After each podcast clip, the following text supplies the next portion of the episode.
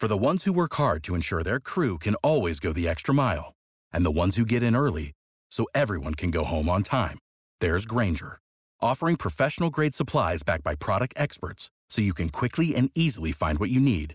Plus, you can count on access to a committed team ready to go the extra mile for you. Call, clickgranger.com, or just stop by. Grainger, for the ones who get it done.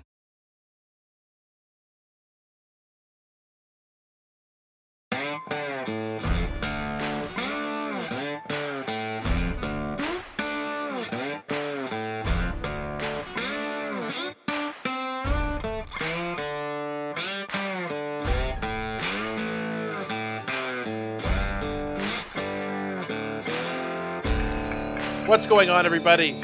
Thank you so much for joining me here for this Tuesday edition of Fantasy MLB Today. We are a Sports Ethos presentation, of course, and I'm your host, Joe Rico.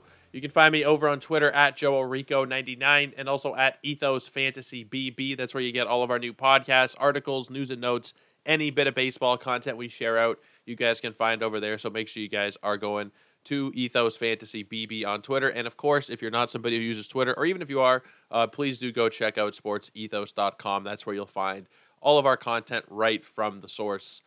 But today we're going to continue our outfielder review. If you missed it yesterday, we went through the top 10 outfielders in fantasy baseball according to Yahoo's rankings. I know there are a lot of different places that assemble rankings, whether it's dollar value calculators or just rankings in general. Uh, you know, any site you play on will have their own rankings. Uh, but I think Yahoo's a very popular one, so we do use Yahoo's here in our review. So if you want to follow along, uh, you can go to your Yahoo app or Yahoo website, and you go to sort by uh, the top outfielders, and we're just going down that list. One through ten was yesterday. We're going to pick up right where we left off at number eleven. And it was a pretty big surprise this year from a fantasy point of view, from a real life point of view as well was Marcelo Ozuna coming in at number 11 in that ridiculous Braves offense. And he was a big reason why the Braves were able to be as good as they were. Uh, just one of the many pieces in that offense that was pushing that engine along to be as you know, historically great as they were. 40 homers, 100 ribbies, 84 runs scored, and a 274 batting average for Ozuna. He's obviously not a threat on the base paths, so no stolen bases there. He did have the one season where he had 12 stolen bases in 2019, but other than that, Never been a steals guy, can't expect steals, but you've got a lot out of him this season. Very intriguing uh, season from Ozuna. You weren't expecting a hell of a lot, and you didn't get a hell of a lot early on. A lot of people probably dropped him in your more shallow formats in the month of May, or excuse me, the month of April. We're looking at a .085 batting average. Yes, that is five hits over his first 59 at bats. A lot of people, 10, 12 team leagues, probably cut him. And then in May, he hit nine home runs, hit 297. And then June, five homers, 309. It did fluctuate in and out throughout the season, but like I said, 40 homers, you're driving in 100 and you're batting 274. You're a huge fantasy asset, obviously. And he did come in overall as the number 32 player in fantasy, even with a zero in the stolen base column. So obviously, that was all really excellent from Mr. Ozuna. Now, he has one year left on his contract. He is going to be with the Braves next season. I don't really have any concerns about him repeating what he's done here. I mean, he is getting a little bit older. He just turned 33 years old, but that's not really a point where I'd be that worried of him starting to fall off, especially after this year was pretty much the best season we've ever seen from Marcelo Ozuna in his career. Uh, you could maybe argue 2017 was better. It probably was overall, but this was pretty damn close. So, I mean, it's not like he's been on any kind of downward trajectory, especially after what we saw, especially knowing that that Braves lineup is going to look very similar to what we saw last year. And knowing the Braves, they'll pull a rabbit out of the hat. There'll be some guy we've never heard of that gets called up and he'll hit 20 home runs for them. They are just, they're a machine, they are a factory. So there's no reason to doubt the team around him. There's no reason to doubt his power. His batting average maybe won't hit 274 again, but you're probably looking at 250 to 260 with everything else remaining about the same. The one caveat here is we're doing outfield review because that's where he was eligible this past season. But next year we're looking at DH only, utility only. 141 games. He was a DH. He was in left field twice.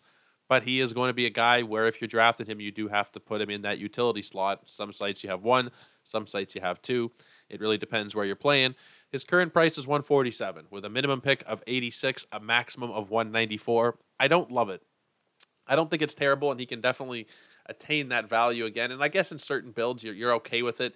You're getting that production one way or the other. It doesn't really matter. Um, I guess honestly, the more the more I think about it, it's not that bad. If you're going like closer to the minimum end of that spectrum, 86, that's where I think you're pushing it a little bit for Marcelo Ozuna. You're talking a 15 teamer, which is what's going on right now. You're talking sixth round. I think it's a little bit early for him. There are younger guys. There are guys that are, I think, a little more well rounded fantasy wise that you can probably be getting in that kind of range. So I wouldn't be pushing him inside the top 100. But if you're getting him around ADP of around 150, you know, round 10, round 11, should be able to be a solid three plus category contributor for, uh, contributor for you this coming season. Let's talk Christian Yelich. Christian Yelich, I I was kind of surprised, honestly, over what uh, we've seen these last couple of years with Yelich. I, I wasn't sure. It was kind of a similar to Cody Bellinger, right? Uh, you know, we saw a couple of incredible, incredible seasons there when he was, you know, uh, still fairly young. I mean, he's still fairly young right now. He's only about to be 32. But when he was in his mid 20s, you saw in 2018 and 2019 those ridiculous seasons, MVP worthy seasons in both years.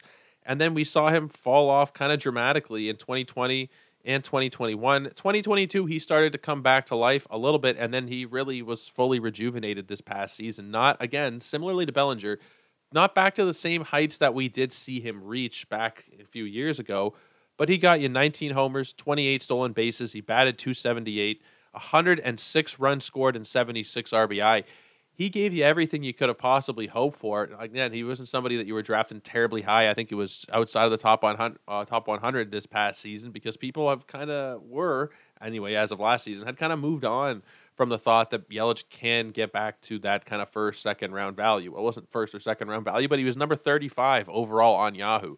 You're talking third round value.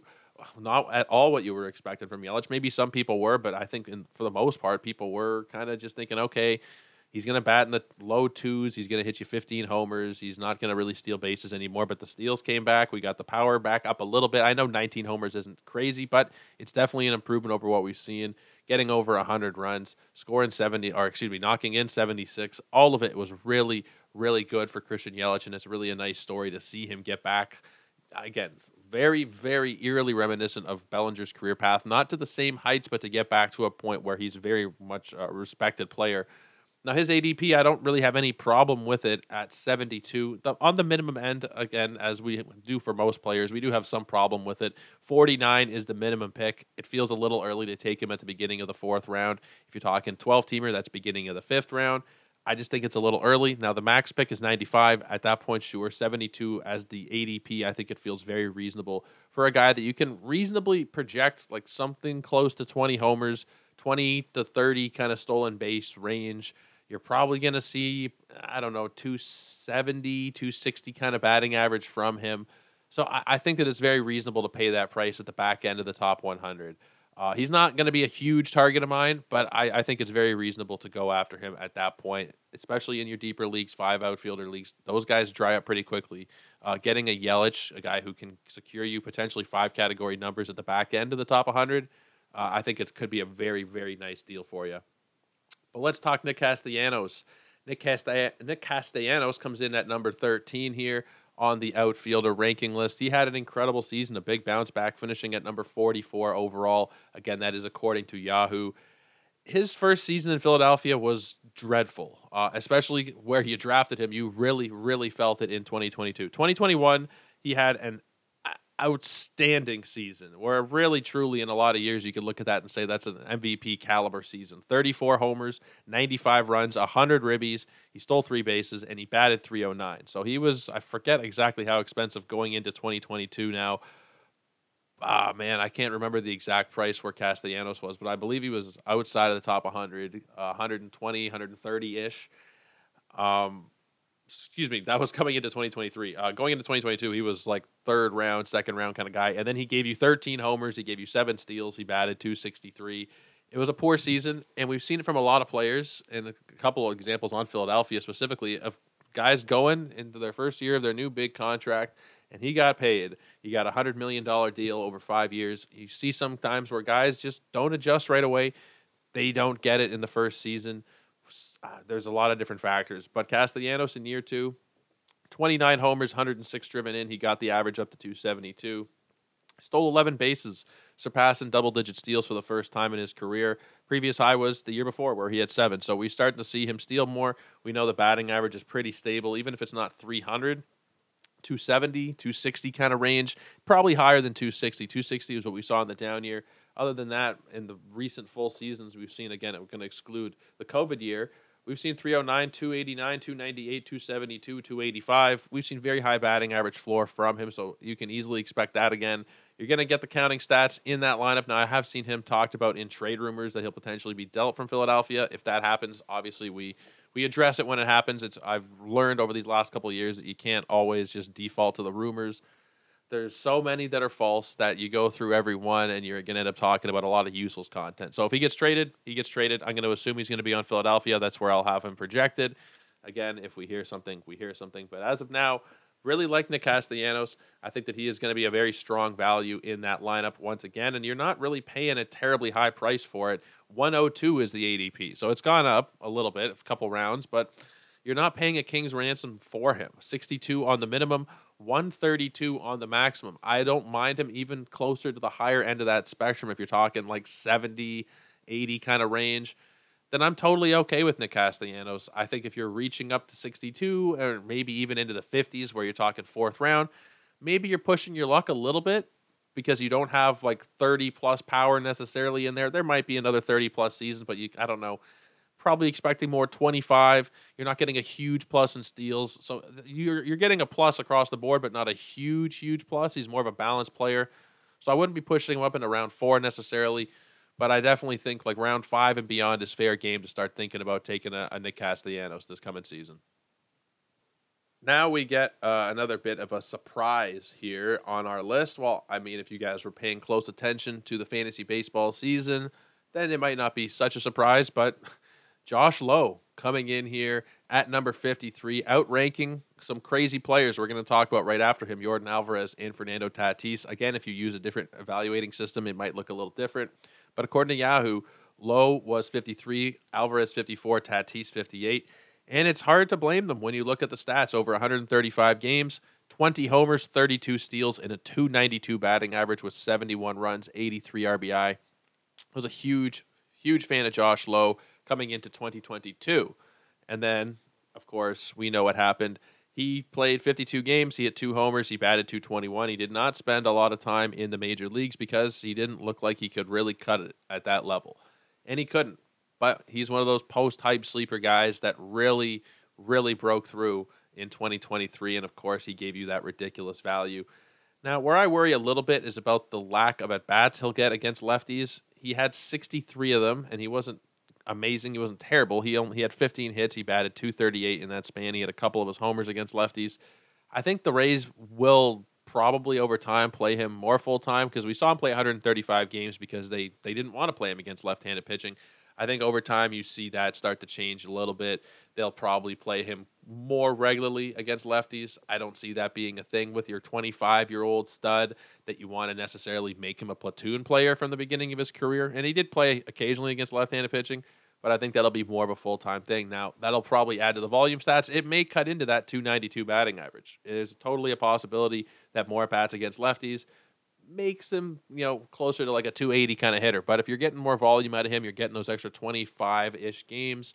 I think you'll take what'll probably be an extra 10, 15 runs and RBIs each, uh, and then probably a couple more steals, couple more homers in exchange for a few points of batting average. Really like Josh Lowe. I think that he is going to be maybe not a superstar, but like on that same level as probably an, an Arozarena. They're very similar kind of fantasy players, real life uh, you know, stat pages are are very similar uh, in what they put on the board, and I think you're going to see that kind of player where he's not like a super superstar, but I think a very you know. I don't even know the right exact words to use, but I think he'll be a star. I think Josh Lowe will be a star level player. Uh, now his ADP seventy six point three. The minimum pick, as usual, kind of scares me a little bit at forty six. You're talking pretty early at 46 there, just outside of the top three rounds of a 15 teamer. The maximum pick of 116 looks very good.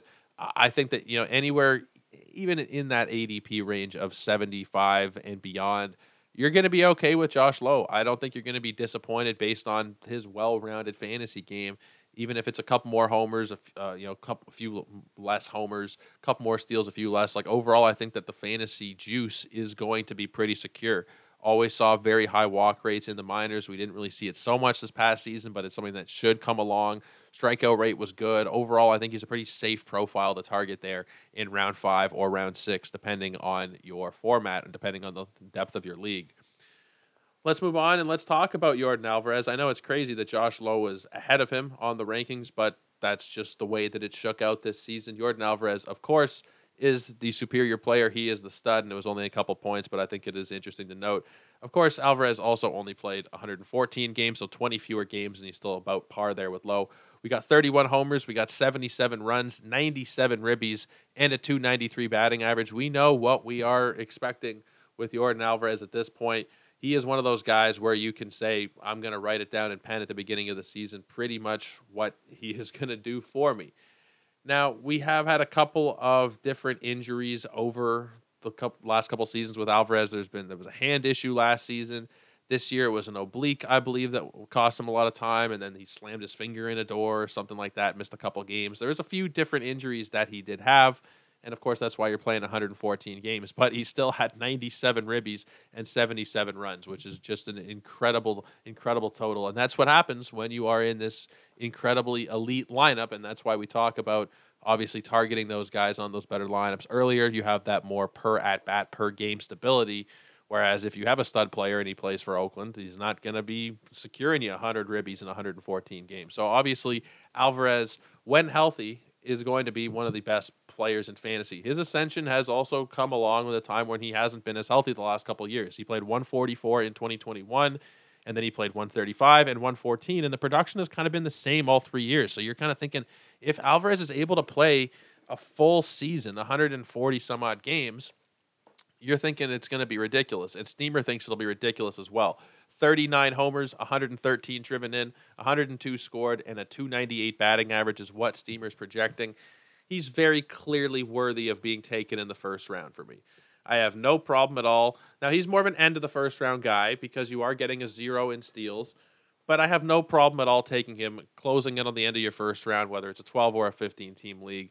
It does, you know, you do have to make up the steals. So, excuse me, if you are drafting on the turn, you know, we talked about this with Juan Soto. Maybe you pair him with a Jose Ramirez if you can, or potentially an Ohtani, or you know, maybe depending on your format, maybe you get a De La Cruz in the third round or something, so you can kind of secure those stolen bases. Because taking a zero in the first round when there are a lot of guys, Carroll, Witt, you know, Tucker, Tatis, uh, you know, Julio, Acuna, all these guys are like forty plus potential stolen base guys. If you're not getting one of them you're probably falling behind. You know, head to head is is a different animal because you never know week to week. But in a roto league, you're falling behind that many steals in the first round. You better be making it up later on.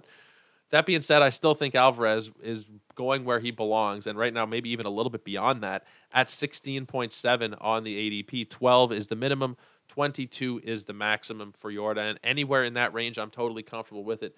I think that he warrants that kind of ADP. I think that he is that special of a talent where even though you know that there is injury injury concern, the talent in the team context and everything around him is making you take him in the first, at worst, uh, early in the second round every single time. Now let's talk about Mr. Fernando Tatis Jr. We mentioned him on the shortstop show. We didn't get into crazy depth about him because, well, he's not a shortstop anymore. In fact, yeah, he did not appear there even one time this season. He appeared once at second base. He was in center field five times. He DH three times. And he was in right field 137 times while showing you that absolutely absurd defense. And I think he won the Platinum Glove or whatever it was uh, for the best defender in the National League. Ridiculous talent. A top to bottom, ridiculous talent. After missing a season, he comes back and doesn't really miss much of a beat. I know it wasn't classic Tatis production like we'd seen, especially in 2021 but it wasn't terribly far off. 25 homers, 29 steals, a 257 batting average was admittedly disappointing after we'd seen 317, 277, and 282. But we still got 91 runs. We still got 78 RBI from him. Overall, you still got a pretty damn good season out of Tatis, and you got the 58th overall player. Not bad at all.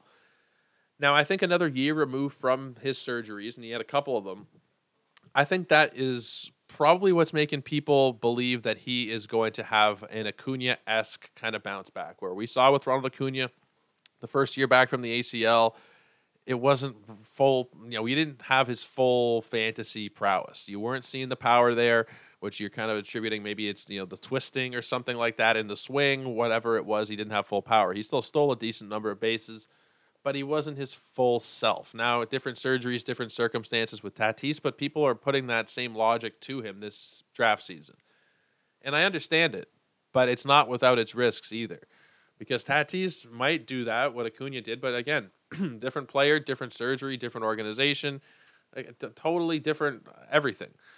So I don't know that you can just say, "Yep, Tatis this season," and you know the projection projections are pretty high for him. But I don't know that we can just say, "Yeah, he's going for a 30-30 season." Maybe 30-30 is pretty reasonable to expect, but like 40-40, and he's going to win MVP and all this different stuff. And it's like I, I think we're just probably pushing a little bit too much in our expectations because his price is pretty handsome at this point. Fernando Tatis is going inside the top seven picks. Six point nine is his ADP. Three is the minimum. Twelve is the maximum. I I think you know you're getting him closer to that maximum end. I don't have a problem with it. And honestly, even where he's going at number seven, there's not a huge problem I have with it. But I think you're probably safer going Freddie Freeman. You're probably safer going Kyle Tucker, who's going to the same spot. If you want to start off with a pitcher, I think Spencer Strider makes a lot of sense in that spot as well. Maybe it'll be a touch early at pick seven, but I, I honestly don't really think it'll be that early. I think that's about where he should be going. And I think they're a little bit safer across the board than Tatis because maybe Tatis doesn't fully regain the magic we saw from him before. Maybe he's just going to be 25 and 25, which is still really good but maybe he doesn't get the batting average back up to 300, and maybe the Padres trade Soto and they're not as good offensively. So there is some risk, I think, in, in Fernando Tatis. I'm not taking him ahead of Freeman, and I don't think I'm taking him ahead of Kyle Tucker in really any of my drafts. Again, uh, the argument is if you're a volume player, you're drafting pick seven in 20 different drafts, then diversify, mixed up a little bit. But I think overall, Tatis, I mean, it could I could look really dumb at the end of the day, but I think that we may be overdrafting him because we're projecting what happened to Acuna to happen to him, and there's too many different variables to say that yes, it's a it's a one for one situation, and now Tatis is going to have 40 homers, 40 steals, bat 325. It could easily happen, but I think that there are safer bets you could make uh, in the middle of the first round. Let's talk about Kyle Schwarber. Kyle Schwarber is number 17 on the outfielder list, and somebody that I've been a big fan of and a big proponent of so far in draft season. I think that he is somebody that is really, really underpriced. I've talked about it a couple different times when I did the show about uh, draft values. He was on it. And let's first first go back and talk about 2023. So he had 47 homers, 108 runs, 104 driven in, and he batted, I know, 197 with zero stolen bases. So there is there are definitely negatives here from a fantasy point of view and yet that's still equaled if you look at Razzball, a top 50 player. If you're looking at Yahoo, the number 62 overall player here. And yet, he is being drafted, and I will just update here to make sure we're getting to you the absolute most recent data. He is being drafted as the 88th pick off the board, 87.9, with a minimum pick of 53, which I believe that one was made by me. I did have the minimum pick on Schwarber at one point. I'm not sure if I do still. It was somewhere in the 50s where I took him. Uh, and then you have the maximum at 132. I don't understand people pushing him so far down the board. He fits certain builds certainly quite a bit better than others, and I wouldn't recommend taking him with a bunch of other guys who essentially sell out for power, where you're not going to get a terribly high batting average from. You're not taking, you know, him to go along with um, who else is a guy in that same kind of vein, um, like an Adolis Garcia is going to be a risky guy to pair him with. Or, you know, Castellanos is probably not terribly risky, but guys who you don't have a very high expectation of, especially early on in your drafts, uh, of a great batting average. You know, if you're talking about a Francisco Lindor, it's a very iffy batting average there. Pete Alonso, pretty iffy batting average. Um, there are guys where you know they're going to hit closer to the 300 mark. Obviously, the Acuñas of the world. Julio has shown that. Corbin Carroll, Mookie Betts, Kyle Tucker, if you're talking early on builds, Freddie Freeman, obviously. Trea Turner's coming off a down year, but we pretty much know he's a 300 guy. If you take a couple of those kind of guys early, and in my case, for the draft where I took Schwarber, I took Corey Seager early, then it kind of offsets. You don't have to worry about it, and then I can just enjoy what'll likely and almost certainly be a 40 plus home run season with 100 and 100. I'm thinking there might be a couple steals because he went from 10 in 2022, and then they make it easier to steal, and then he has zero in 2023.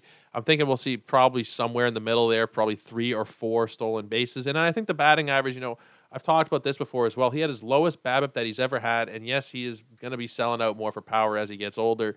But I don't think a 209 BABIP is necessarily what we can expect. The projections are 258, and they think the batting average gets back up to 224.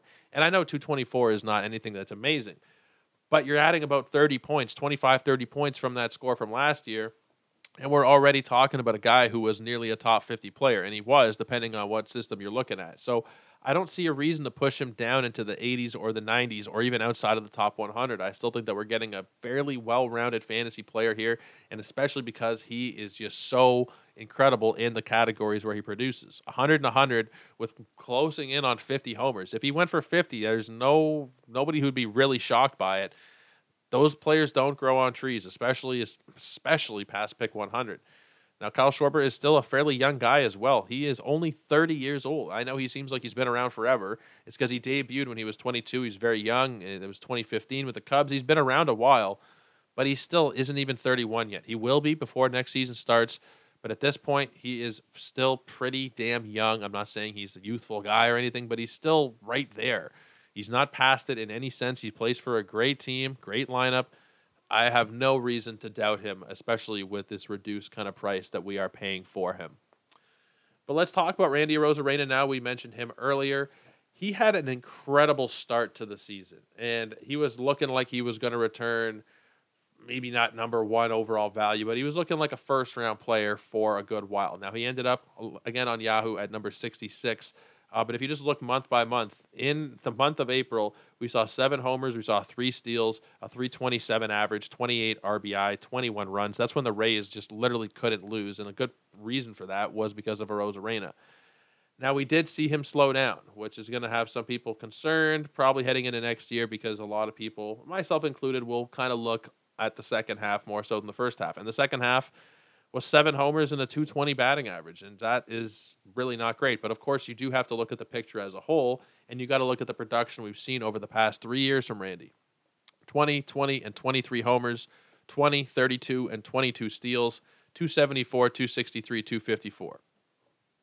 I know that the batting average going down like that is not great, but it he's a guy where it's going to be in that range somewhere. It's not going to be terribly above it or below it. He'll be in that 250 to 270 kind of batting average range pretty consistently. You know you're getting 20 and 20 at least, and then you're getting great runs and RBIs considering that he is in a really great lineup. And we've talked about this uh, in numerous times that that lineup is just great regardless of what happens. Whether it's uh, you know Franco leaving throughout the season or players getting hurt or whatever it is, they're always still there in the mix. So I have no reason to doubt that Randy's going to do pretty much exactly the same thing we've come to expect over the last three seasons.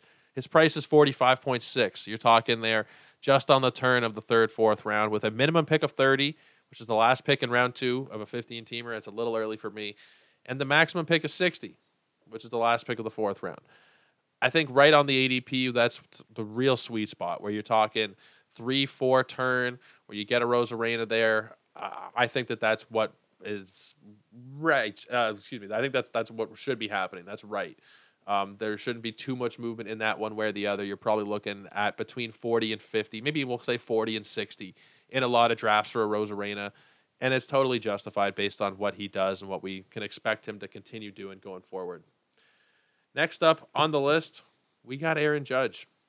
I know it's kind of low for Aaron Judge to be finishing 89th overall, the 19th overall outfielder. It does feel a little bit low, of course, but you have to remember Aaron Judge did miss a good portion of the season when he ran into the wall at Dodger Stadium.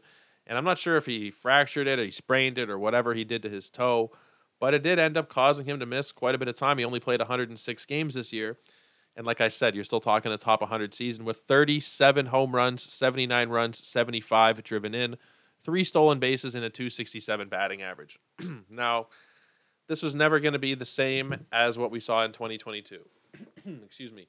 That was a historical season from Aaron Judge, and it wasn't something that we're going to see replicated probably terribly soon. 62 homers, 16 steals. He had 264 runs and RBIs, 311 batting average. It was absurd. You don't see that kind of season very often, especially the ridiculous 62 home runs. That being said, he was on a similar pace this season. He hit 37 home runs in 106 games. That is, by my quick math here, a 57, 56, 57 home run pace. So he was pretty much still on that pace. The thing that I worry about is not the power. It's not really the team around him because he's shown that he can be kind of immune to that with just, you know, we've talked about this yesterday. We talked about it on a few different shows that there are certain players – doesn't matter where they're playing, they are kind of immune to the team around them. Not to say it's not going to be a detriment to be playing at Oakland versus playing for the Dodgers, but some guys, you know, Bobby Witt's a good example. 100 and 100 guy on a terrible offense, no reason to expect differently. Same thing with Aaron Judge. The only thing that I think we have to worry about a little bit is this foot and exactly you know what's going to happen is the problem going to get fully sorted out this offseason and will he steal a lot of bases again because that was a big part of that value as well. I know the 62 homers is obviously the big story. 311 batting average doesn't hurt as well and neither does really anything he did. But the 16 stolen bases after having previously only stolen 9 as a rookie and then after that you're looking at 3 6 0 3 not ever a big base stealer, but 16, especially in the pre um, you know, expansion, pre-stolen base expansion environment, I guess we'll call it. That was a pretty ridiculous number to be putting up. Can he get back to that? I don't really know. Was there a part of it that was contract season? I need to be doing every single thing I can to show how valuable I am. There might have been a part of it that was that as well. Um, not to say that he's like not trying, but maybe he won't put in as much effort on the Bates paths, considering that he got paid three hundred and sixty million dollars. He doesn't really need to put his body on the line when it's not really that necessary. You're still looking at a guy where if he meets the projections, 45, 50 homers easily. You're talking 100 and 100. You're talking a couple stolen bases at least, because even if there is a problem, you still think, okay, he's going to get a couple. And you're probably looking at a 270 to 280 kind of hitter. He's a 282 career hitter. Again, he is only 31 years old. It's crazy that Aaron Judge is older than Kyle Schwarber. I would, you know, just I feel like a lot of people would think the opposite, but that is kind of just a random one. Um, but I think you can still probably see 270, 280 kind of batting average and everything else remaining roughly the same. Now he's going at the end of the first round as well. That is where we have seen him end up in a lot of these drafts. I don't think that we're going to see that change too much, but he does have a bit of a range. Uh, four is the minimum pick, 20 is the maximum, and 12.4 is the ADP we have overall for Aaron Judge. I think it's fine. I think at that point of the draft, you're getting potentially you know, you could pair him and Yordan, and then you might be getting 100 dingers right off the bat. Now, I wouldn't necessarily want to be doing that. You could probably get away with it in the shallow head to head league because you can find stolen bases later on. You can find them on the wire. But, man, that's kind of a tempting duo to take there. You might just have a crazy amount of power. Uh, but even if you're just taking Judge, I, I think you're still probably locking yourself in, assuming that he's fairly healthy for 50 homers. Because he showed us this year in 100 games, you're looking at almost 40 even if you get 120, 130 games out of him, you're probably looking at 50 dingers. Very, very, very close to it anyway. But let's wrap up. Let's talk about number 20 on the list. And we're still inside the top 100 overall players, which is just incredible to me that there are this many outfielders. We're actually talking about 22 total, 23 actually, that were top 100. We'll get to them on the next show for outfielders, which will probably be tomorrow, but we may do a news show. I always leave that open uh, in case there's a bunch of signings or something. We may do, end up doing that. But anyway, let's get to this number 20 outfielder. We have discussed him on the first base show because that's where he will be moving. He will not be outfield eligible anymore. So last time we'll talk about him on this particular segment of the show. Bryce Harper, thir- uh, excuse me, 89 games as a designated hitter and 36 at first base. There was some concern, I think, at some points of the year that maybe he would just be utility only. But no, he was able to get back and return. Um, playing first base pretty regularly there by the end of the season. Uh, he wasn't an every single day guy, but pretty, pretty damn close to it uh, by the end of season. So no reason to doubt that he will just continue to play first base next season. But it doesn't matter, even if he does have to DH more. We do have that eligibility for next year. Now he played 126 games. He had 21 homers, 11 stolen bases, batted 293. He also had 84 runs and 72 ribbies. It was a great season for Harper even though the power wasn't fully there the way that we had maybe hoped for, we maybe should have probably expected after having elbow surgery. I just don't think it's really that big of a deal. Uh, I think that it will come back. Maybe he won't be hitting 40 plus, and we've seen it, you know, we saw it once where he hit 40 plus. We saw 34, 35, 35. I think we're probably looking at more 25 to 30 than 35 to 40 range at this point for Harper, considering you know what what's happened to him, uh, the wear and tear on his body. But even then, you're getting like 30 homers in that great Phillies lineup, where this is the third time we've talked about it today because they got a bunch of outfielders in this range. You're going to be getting close to 100 and 100 from him in a full season. Projections have him for 94 and 97. You know he's a pretty safe batting average floor with a 281 career mark, 293 this year, and previous years you're looking 286, 309. Like you're pretty safe on that front. You're getting stolen bases from him, and it's been a consistent thing now for pretty much ever. I know that it goes, it has gone up and down. There was a season where he had two, and season where he had six and four and eight, but the last three years 13 11 and 11 and those 11 and 11 have come in only 99 and 126 games so if he plays closer to a full season you could see potentially a 30-20 season from harper with good batting average so that is why people are drafting him up fairly highly and i, I understand it but i do think it's a little early his adp is 15.3 minimum pick of 9 maximum of 24 i understand it but I'm not taking him over Soto, Ohtani, Yordan Alvarez, probably not over Matt Olson, not over Corey Seager, I don't think I would want to take him over Austin Riley necessarily either. I just think he's being a little bit outpriced for me at this point, especially on the lower end. If he's a top 10 pick, I just can't get behind it. I understand it, but we are having, we need the power to come back at that price for it to be worthwhile. And maybe it does all the way, but maybe it doesn't. And maybe Bryce Harper just sits at 25 to 27 dingers. Again, I don't expect that to happen but it's always a possibility here. he did get better as time went on. In the month of August and the month of September, he hit more homers, and maybe we don't have to worry about this at all because in the second half, that's where he hit 18 homers in 70 games. He's probably fine, but I just think that there are safer profiles at the end of the first round. And again, there are some risky ones there too. Judge is a little bit risky. I mean, Ohtani is risky to some extent, I think. Alvarez can be risky, but I still think that they're generally safer, or at least as safe as Bryce Harper.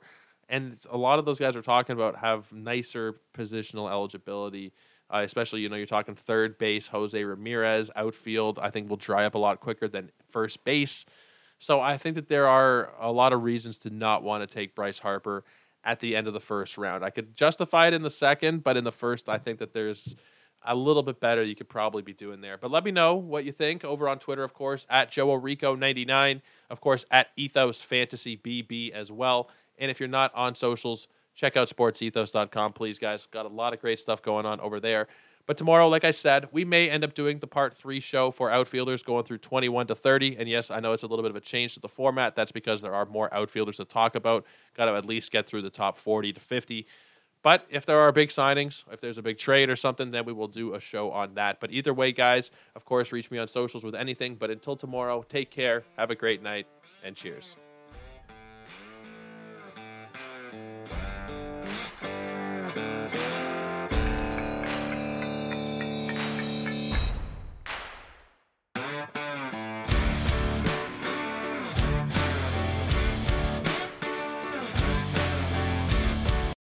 Without the ones like you, who work tirelessly to keep things running, everything would suddenly stop. Hospitals, factories, schools, and power plants, they all depend on you. No matter the weather, emergency, or time of day, you're the ones who get it done. At Grainger, we're here for you with professional grade industrial supplies.